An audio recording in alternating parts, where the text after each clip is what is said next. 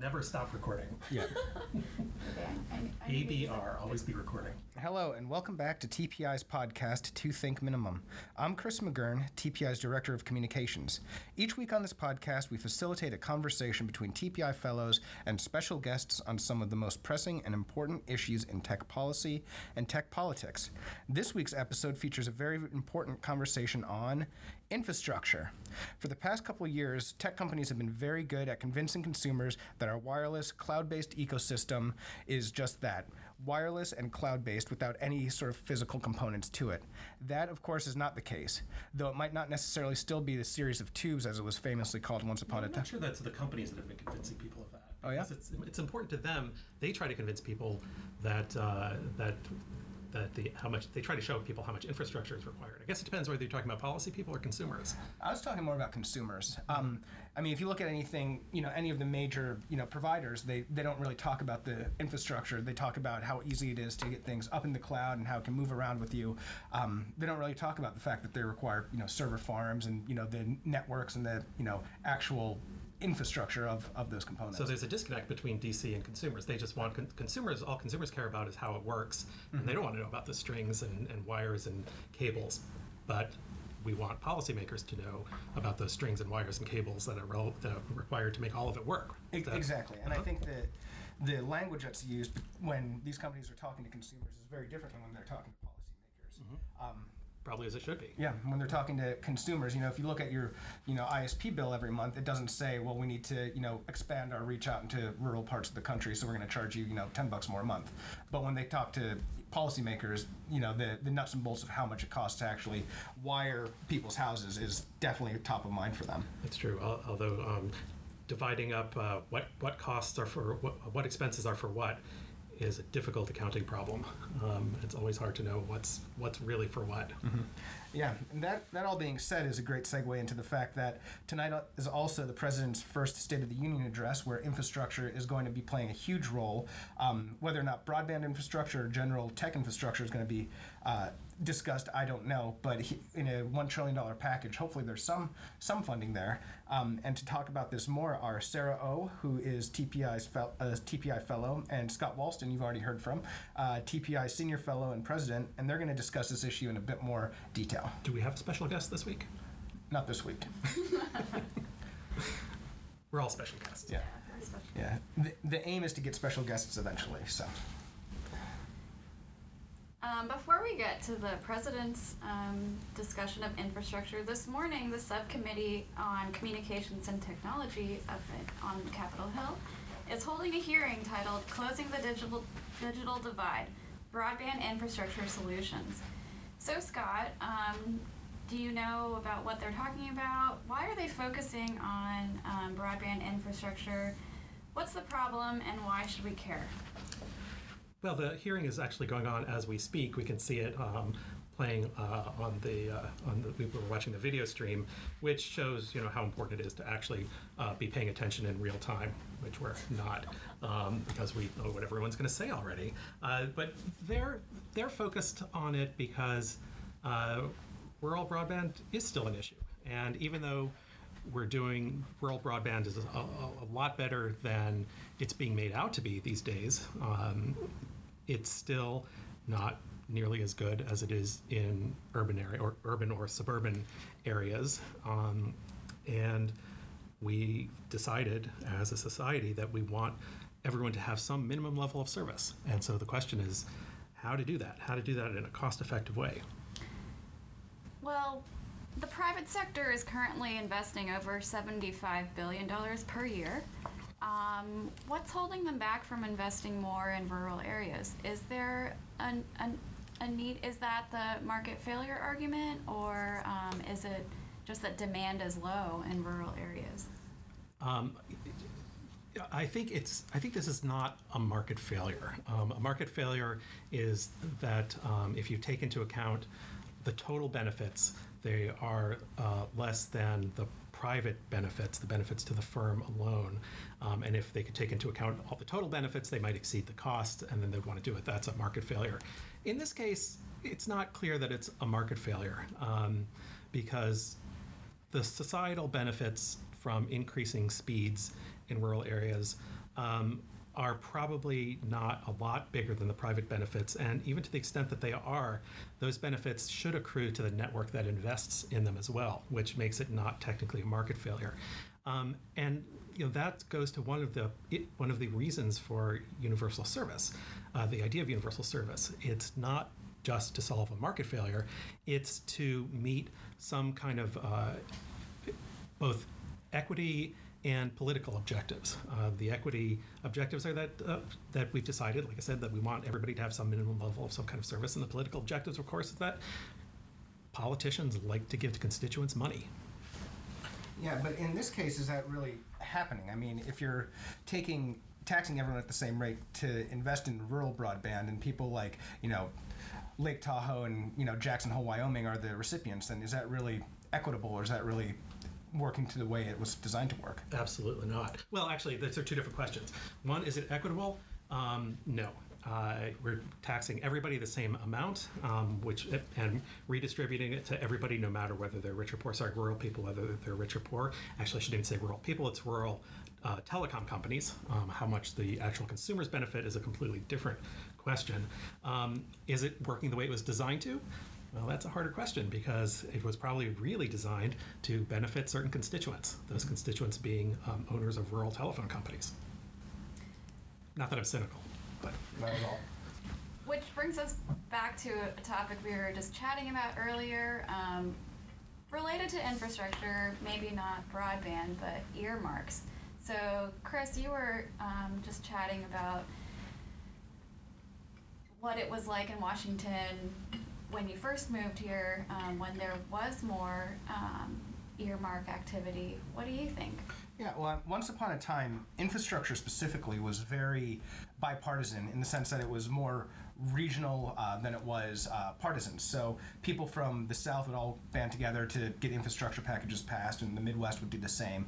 Uh, you don't really see that anymore. Um, the last real um, bill that focused on this topic was probably um, about 10 years ago, and um, that was highly partisan and controversial. Um, and now, um, w- without even the earmarks, you can't even get the pet projects to, you know, support have members of Congress, you know, support larger p- packages anymore. Um, so whether or not that's a good thing or a bad thing, I think there are arguments on both sides. But uh, certainly there was a different way that it worked last time, and you could say that there was more. Um, more positive legislation coming out of Congress when, when it was possible to have earmarks. Sarah, how do you think earmarks um, might, if earmarks came back, how might that affect investment in broadband and other kinds of technology? Do you think it might? Well, I'm currently um, divided on the pork barrel spending issue and earmarks. Um, the, what I learned um, in law school and economics courses was that it's a it's a waste pork barrel um, pork. But now that um, Congress doesn't have earmarks, it seems that there's less cooperation and just less um, uh, deal making. So it seems like pork might be kosher. yeah. so I'm kind of thinking that actually earmarks might be uh, beneficial, even if they're costly um, in terms of waste, like a center for some pet project in some small town, like $600 million. Um, now I'm thinking, well, if it allows Congress to put together reasonable trillion dollar packages at you know then maybe maybe that's a cost that um, we as a society have to make but it's interesting asked, you might yeah. um, think that a, a, trillion dollar package could be reasonable uh. Okay well maybe that, maybe not um, you asked me about rural broadband in connection to earmarks i mm-hmm. think in your question um, well, in terms of federal spending, the Universal Service Fund spends $8 billion per year, much of which goes acts similarly to earmarks, um, at least to rural broadband providers. Um, there are recurring payments going out to ISPs around the country um, who I I don't know what they're building. A lot of that funding is going to overhead, and we still hear that rural communities don't have um, a lot of broadband. So I'm not sure. um, should Congress gift uh, an earmark of you know X million dollars to a certain rural broadband provider? Um, I, I don't think so, but um, I, I'm still well, thinking. this, this, yeah. this is a, I mean, this is kind of a rhetorical question, but um, if we, we're spending this much money uh, and four and a half billion of the Universal Service Fund plus several hundred million from the Rural Utilities Service uh, and other uh, funds that go to rural healthcare and schools and so on, um, if service is still as bad as people say, despite all of this money that we've been spending for years and years and years, um, a total of you know close to 100 billion dollars now in real dollars. Um, what is the justification for spending more? I mean, I said it's a rhetorical question, but, but still, maybe you know, tell us what people what what, what, what do you hear? What do people say? Well, the argument is that well, federal stimulus um, will fill the gap that private industry isn't filling. So, um, an infrastructure bill could, you know, double the amount the private sector is spending, like seventy billion dollars a year, um, and therefore stimulate our economy. It sounds a little bit But now you're you're moving to now you're moving to a general statement about infrastructure, not about broadband. broadband, right. Right. Well, I mean, as a society, if we wanted fiber everywhere, um, we would just pay for it, and it would be fiber in the ground. Um, so I don't, I don't, I don't think it would be um, a smart move, a smart use of money. Um, allocating federal funds from a central decision maker is ripe for um, miscalculation. How how are we supposed to know where to put fiber down and spend the money? It sounds a little bit Chinese, like state-owned enterprises just building buildings and building highways to nowhere, Mhm. um, and and that's not what we do here in the U.S. Hopefully not. Well, we'll wait and see if we do nationalize the 5G network to shift from broadband to wireless for a second. Yeah, that was a that was an that was an interesting proposal. Um, who knew the day would start with uh, nationalizing our telecommunications network yesterday? Um, Sarah, what did you make of that? Um, well, I first thought that the slide deck. I clicked on the slide deck Sunday night. Mhm. Um, I saw that the the link from Twitter, and I, I read it on my little phone, the little slide deck. Um, it. I- didn't know what to make of it. There was no marking on the, the presentation. There was no Mhm. date stamp on it, and um, being someone who has spent a lot of time in government documents, I thought that document looked very familiar, like a low level, like outline for a strategy. It did not seem like a policy making document. Um, so, I, you know, I was. That's actually that's an interesting that's a really interesting point. Um, I think because also having spent time in government.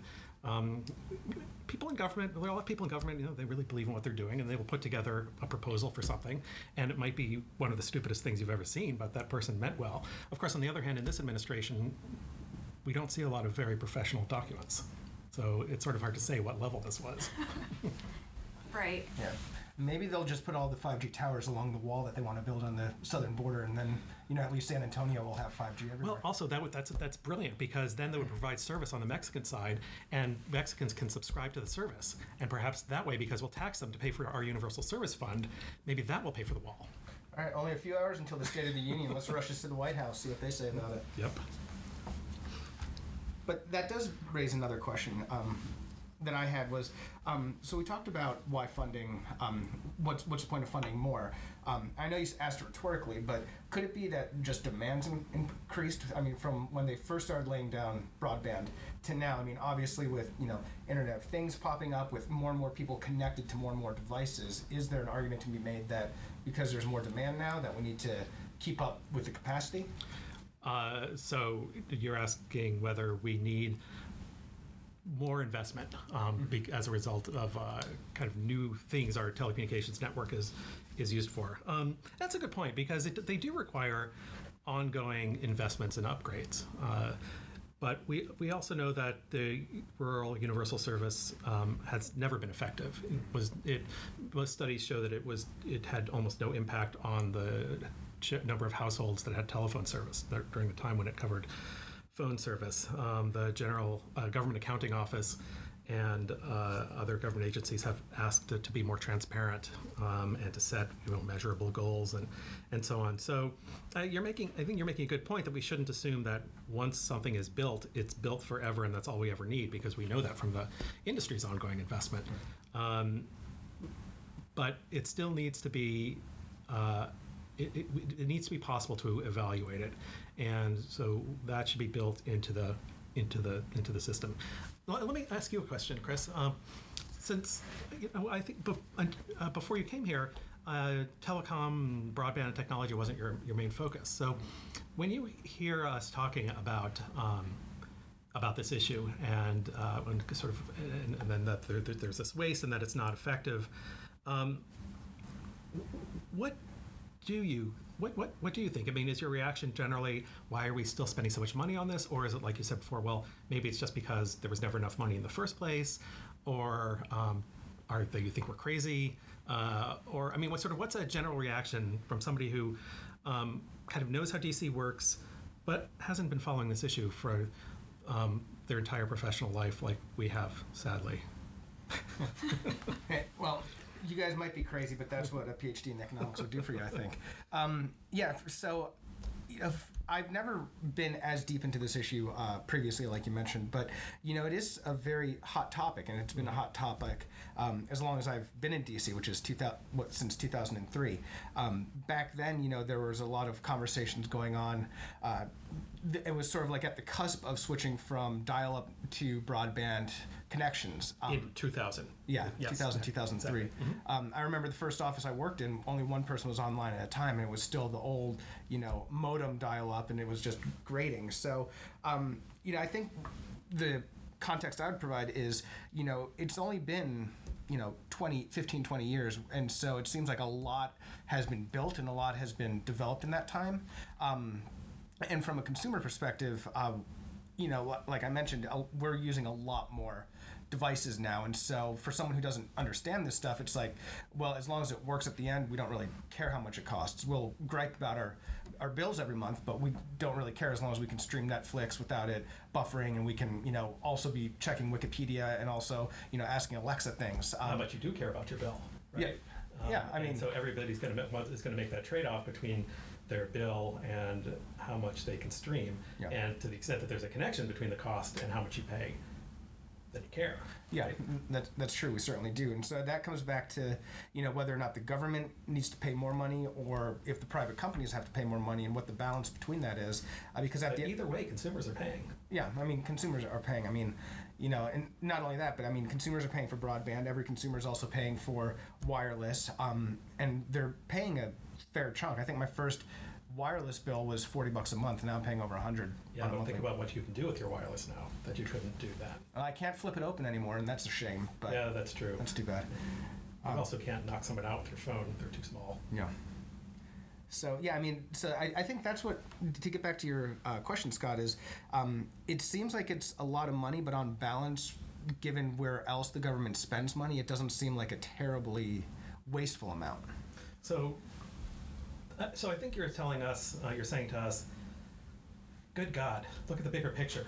It might be waste, but compared to what other things, other waste in, in government and what we spend, it's it's really not. It's not much. Yeah, what you're saying? Pretty much. So what we do is worthless. Maybe that's Right. too, too far. Well, maybe that's a good time to talk about the president's uh, proposed. There is a document that is online about some proposed infrastructure initiatives from the president. And that document mostly covers like traditional infrastructure, waterways, highways, bridges. Um, American infrastructure is um, in need of repair around the country, and that is very capital intensive. Um, far more than oh, and um, kind of safety focused like everyday people driving over bridges um, so the president's document um, only has one line for rural broadband um, but mostly focuses on major infrastructure. Um, what do you think? Do you think broadband will make it into any infrastructure initiatives? Well, actually, I, I, think it's important to think a little bit about the bigger bigger picture, and you, like you said, that tends to focus on um, bridges and roads and waterways and, and, and so on. Um, and, you know, if anybody who's driven around, let's say, New York City, for example, knows the problems in the infrastructure as their car goes through pothole after pothole after pothole uh, and sees the, the, the bridges. But on the other hand, I, I'd be I'm very skeptical about. Uh, I wouldn't take at face value the claims about how bad it is and how much money is needed. Whenever somebody sees anybody who's who's who wants money is going to say they need lots of it. Uh, so you can you can be sure that the amounts that people say are needed are overstated. Uh, on the other hand, though, certain types of infrastructure, say um, water, uh, water provision, is the, the economics of it of them are terrible. Uh, whether it's privately owned or publicly owned, it doesn't matter. The reason is because a water system, once it's built, can run most more or less forever with not forever, can, can run for a long time with very little investment. Um, but at some point, it's going to need big chunks of investment along the way. And you know, if, if a pipe ruptures, and ideally you want to you know make sure that those pipes don't rupture.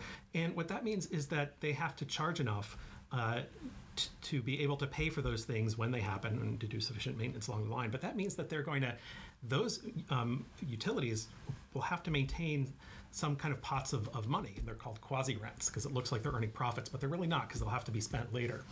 And the problem is nobody likes big pots of money. Politicians see them, and then they want to use that money for uh, other things around, you know, other other priorities. If it's a private uh, company, then the investors don't want the, the, money to just sit there. So whether it's publicly owned or privately owned, the economics are terrible. So while I am skeptical of the of the of the size of the numbers people present of, of the need.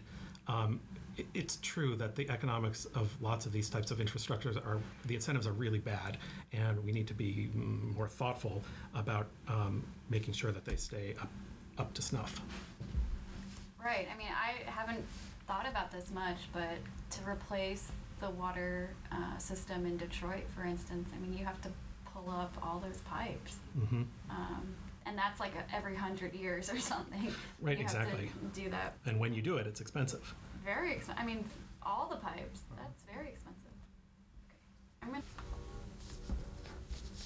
And that, that brings up another good point. You know, discussing all these figures and you know what it would cost. Um, you know, we, we mentioned earlier that there's a hearing going on right now on rural broadband. Uh, the president's offered his um, proposal of a trillion dollars, but there are also 25 other bills up uh, for discussion within Congress. Have you guys looked at those, or what are your thoughts on some of the proposals that are floating around currently? Well, I read the document that's um, circulating for today's um, subcommittee hearing, and Many of them were introduced last year in 2017. They're small pieces of legislation about improvements to certain programs. One particular bill, the LIFT Act, seemed quite ambitious. Um, it talked about setting aside um, money for broadband deployment, 75% through a reverse auction mechanism, and 25% through statewide um, reverse auction for next generation 911 services. Um, I am a little bit new to reading legislative proposals. It seems like for every one piece of legislation that is successful, there are maybe 200 mm-hmm. proposals, maybe more. Um, I don't know. Um, so and if you just you have to remember to look in the background of the um, "I'm just a bill." Uh, uh, short, you can see all the bills that didn't get through the line. Yeah, they, I mean, is it? Yeah, are the odds better or worse than venture capital getting a bill through? It's a good question. Know. Comparing bills to venture capital. Yeah, 100 bills to one that passes. Um, but in any event, 25 bills up for discussion, at least, um, at least the proposals write down um, possibilities for how to, I guess, appropriate funds. Um, I don't know about broadband deployment. $40 billion is over 10 times the amount that was in the stimulus bill. So, one of my papers is on $3 billion of infrastructure spending from the Recovery Act. And I look at 100 projects that spent the $3 billion, um, trying to track down, well, what was built from that 3 billion. And so when I look at a number like $40 billion, I kind of wonder, well, what are they going to do with that money and how will they distribute it? Yeah, I think that um, you know that raises a few things. One is that so if you, you're talking about giving away this money, you've got to think about um, how you will give it away and how to make sure you get the biggest bang for the buck. Um, and that sounds like an awful lot of money. But on the on the positive side, uh, reverse auctions, which is probably the best way to, to distribute this money, now seems to be coming mainstream, um, despite opposition for so many years. Um, and that's that's a very very good thing. Um, but on the other hand, and, and in, in some sense, this isn't a fair criticism because this is about infrastructure, but we're spending all of this time and effort and money uh, focusing on rural broadband.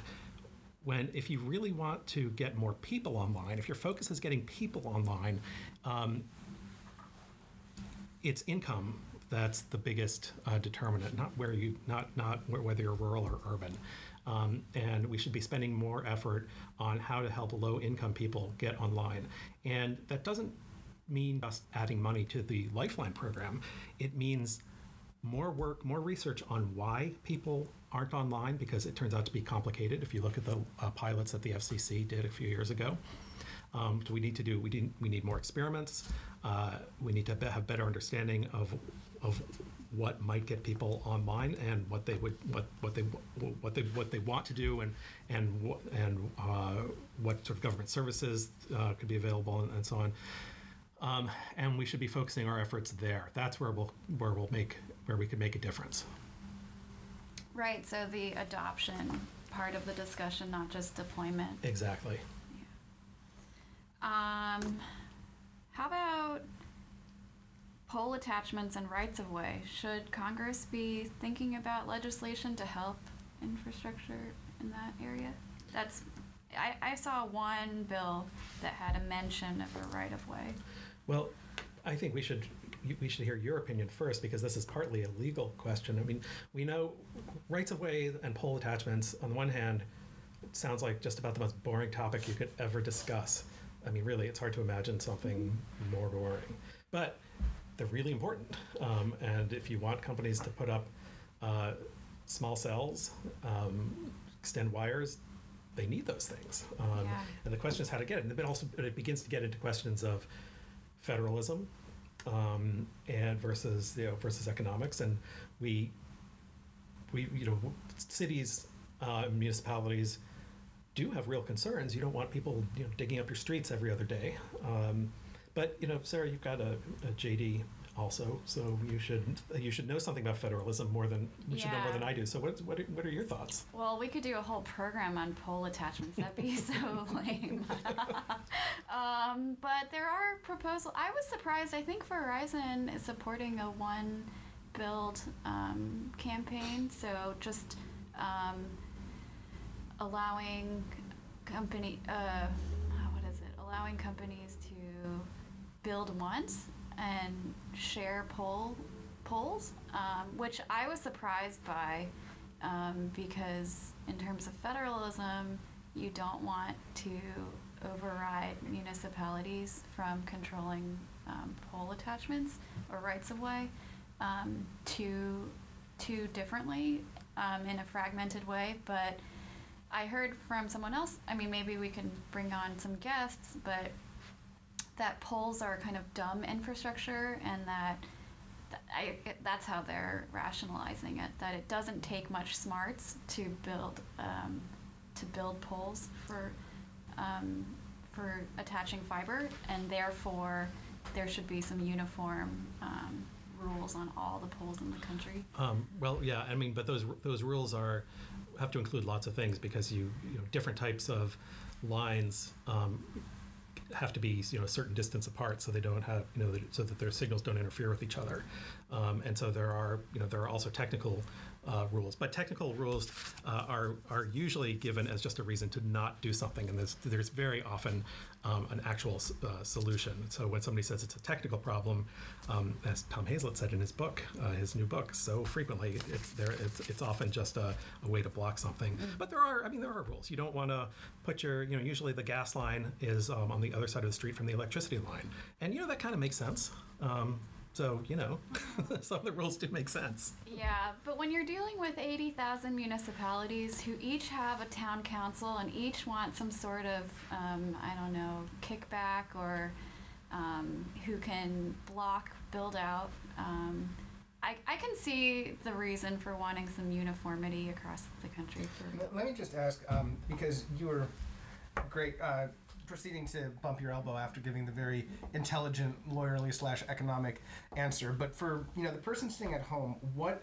do the pole attachments and rights of way mean to their service for the end user? That's a good question. Uh, so the infrastructure needs to get to your house somehow. Um, if if it's your you know cell phone signal, there's got to be a tower near enough that can give you a, a strong enough signal. If it's your wired home broadband, a wire's got to come to your house, and that means it's got to you know come down the street and go you know, all the way to your house.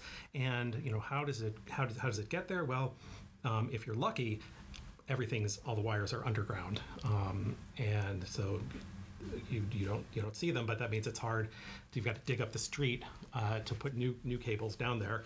Um, more typically, especially in older place, older communities, uh, they're up, they're up on literally on poles, and um, all the wires there. You look up and you see this you know hideous maze of wires and wooden poles, and you need a way companies need a way providers need a way to attach their their cables there and um, there needs to be some order to it uh, but you also want them to be able to if nobody could attach a new wire to it let's say the electricity company owns the cable uh, the poles and won't let anyone put a new any other wires on it you're not going to have any wired broadband um, unless you get permission to dig up the street and put a cable there.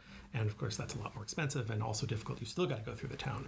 Um, so you know the, the trade-off the trade-offs are on the one hand you could make it a complete free-for-all and you'd probably you, you'd get lots more cables but then that would cause more disruption in the street. You could have interference in the lines.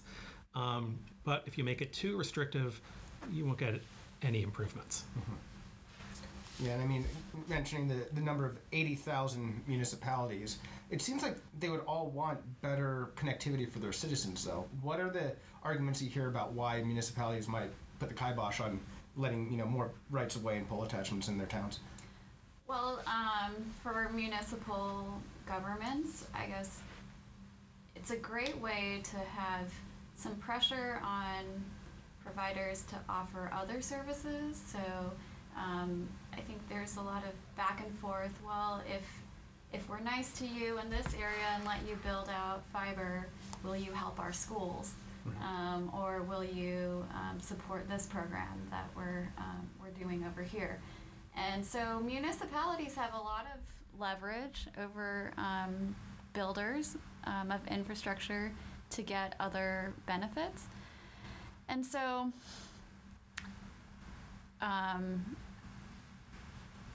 I think that's definitely part of the conversation. It's not easy um, for providers to build systems when they're dealing with um, all sorts of different local governments. Um, and when I talk to my friends about, well, why why doesn't the cable company build out faster? Um, why can't we be like Google and just build it? Well, um, part of the value of these cable companies is that they do work with so many municipalities. I mean, I, I kind of think that cable companies are kind of holders of thousands of contracts and relationships with towns. And that's the legacy of their franchise uh, agreements that they had to make with each town to, to launch cable service originally. And with Google, I mean, remember Google had a um, you know had cities compete with each other, and part of those part of what cities offered was um, easier access to. Um, to poles and, and rights of ways. Um, and that's certainly not a criticism of Google because they needed those things to build out service. Yeah, and I think we're touching very close to an issue that Congress is talking a lot about, policymakers are, is where where do you start defining these big companies like Google as public utilities as opposed to private entities? Are we there yet? Is that a good idea, terrible idea? Because it seems like you're talking a lot Terrible about idea. terrible idea. Terrible, I, I had a terrible, feeling terrible you'd say that. Um, but if you're talking about the physical infrastructure and you're talking about the footprint these companies have, it seems like there are a lot of issues that are popping up. So terrible idea. Well, there sorry, go ahead, sorry. Oh, yeah. Well, I think part of the appeal of the Google, Amazon, Apple is that they're able to scale and grow so quickly um, and dynamically. But that doesn't happen at the municipal level. So the traditional companies that have to deal with town councils, they can't grow that quickly because there's so many um, levels of ob- obstruction and so much zoning and so much um, kickbacks and um, so it's it's a different uh, world of public utility. Um, I, I guess political economy. Yeah, I mean, there are different aspects of it. Uh, you know, public utilities were traditionally, um, you know, industries uh, that evolved very, very slowly, um, and their, you know, regulation could take could take time, and you know, made, there were lots of mistakes in the regulation over time, and, and so on. But uh, these were not uh, the, the rules associated were never uh, meant to apply to uh, industries that change so fast and um, uh, like the ones today, they don't have just a single purpose. Um, but there is some overlap. Uh, the, they need the rights of ways, just like a lot of the utilities did. Um, so you know, it's not. It's it, well, I think uh, you know, doing things like applying common carriage to them is not a good idea. Um, they need they still need access to some of the same uh, same rights of ways and poles that utilities did. I think it brings up two other newsworthy points. Um, Amazon HQ2 is looking for cities to host them, and so cities are offering these subsidies or tax credits. Um, and you also see cities um, in the discussion about um, Bill Gates is building a new city in Arizona that's highly connected. Um, I think the, some program. Who's going to live there? Well, it'll be like Internet of Things, and it'll be all digital. And God, that sounds so terrible. It's a rebuild. so there is discussion of how to get a how to overcome old city regulations by either building new cities or um, enticing cooperation by bringing jobs into cities. Yeah. Um, Well, we're always going to have. Um, there are always going to be NIMBY problems. Not in my backyard. I mean, uh, every every community wants really good cellular service. Nobody wants a, t- a cellular tower next to them, um, and you know everybody wants uh, you know the fastest broadband coming to their house, but nobody wants their street to be dug up every day. Uh, and I mean, those are inconsistencies, but not crazy inconsistencies. I don't want those things. I mean, I want and don't want those things too. Yeah, I, I think it's a good discussion of public and private sector competence. Um, Mhm. Public utilities are fine for electricity or water. Um, maybe not even for electricity. I mean, people are trying to generate their own electricity through solar panels and bypass the electric grid. Um, so, and I think a public-private discussion um, for infrastructure is natural to talk about. Well, who's best equipped to build out um, infrastructure? A pri- the private sector or public sector? Um, Always edit. True. Never stop recording. Yeah. okay, I, I, I need to use a- ABR, always be recording. I need a better. Okay. All right. It's So gonna fill up. So. take two. Oh, that's right. I have all these other files on here. I'm gonna, anyway. All right. Are we are we recording now? Or are we not? Okay. So I should start. Huh?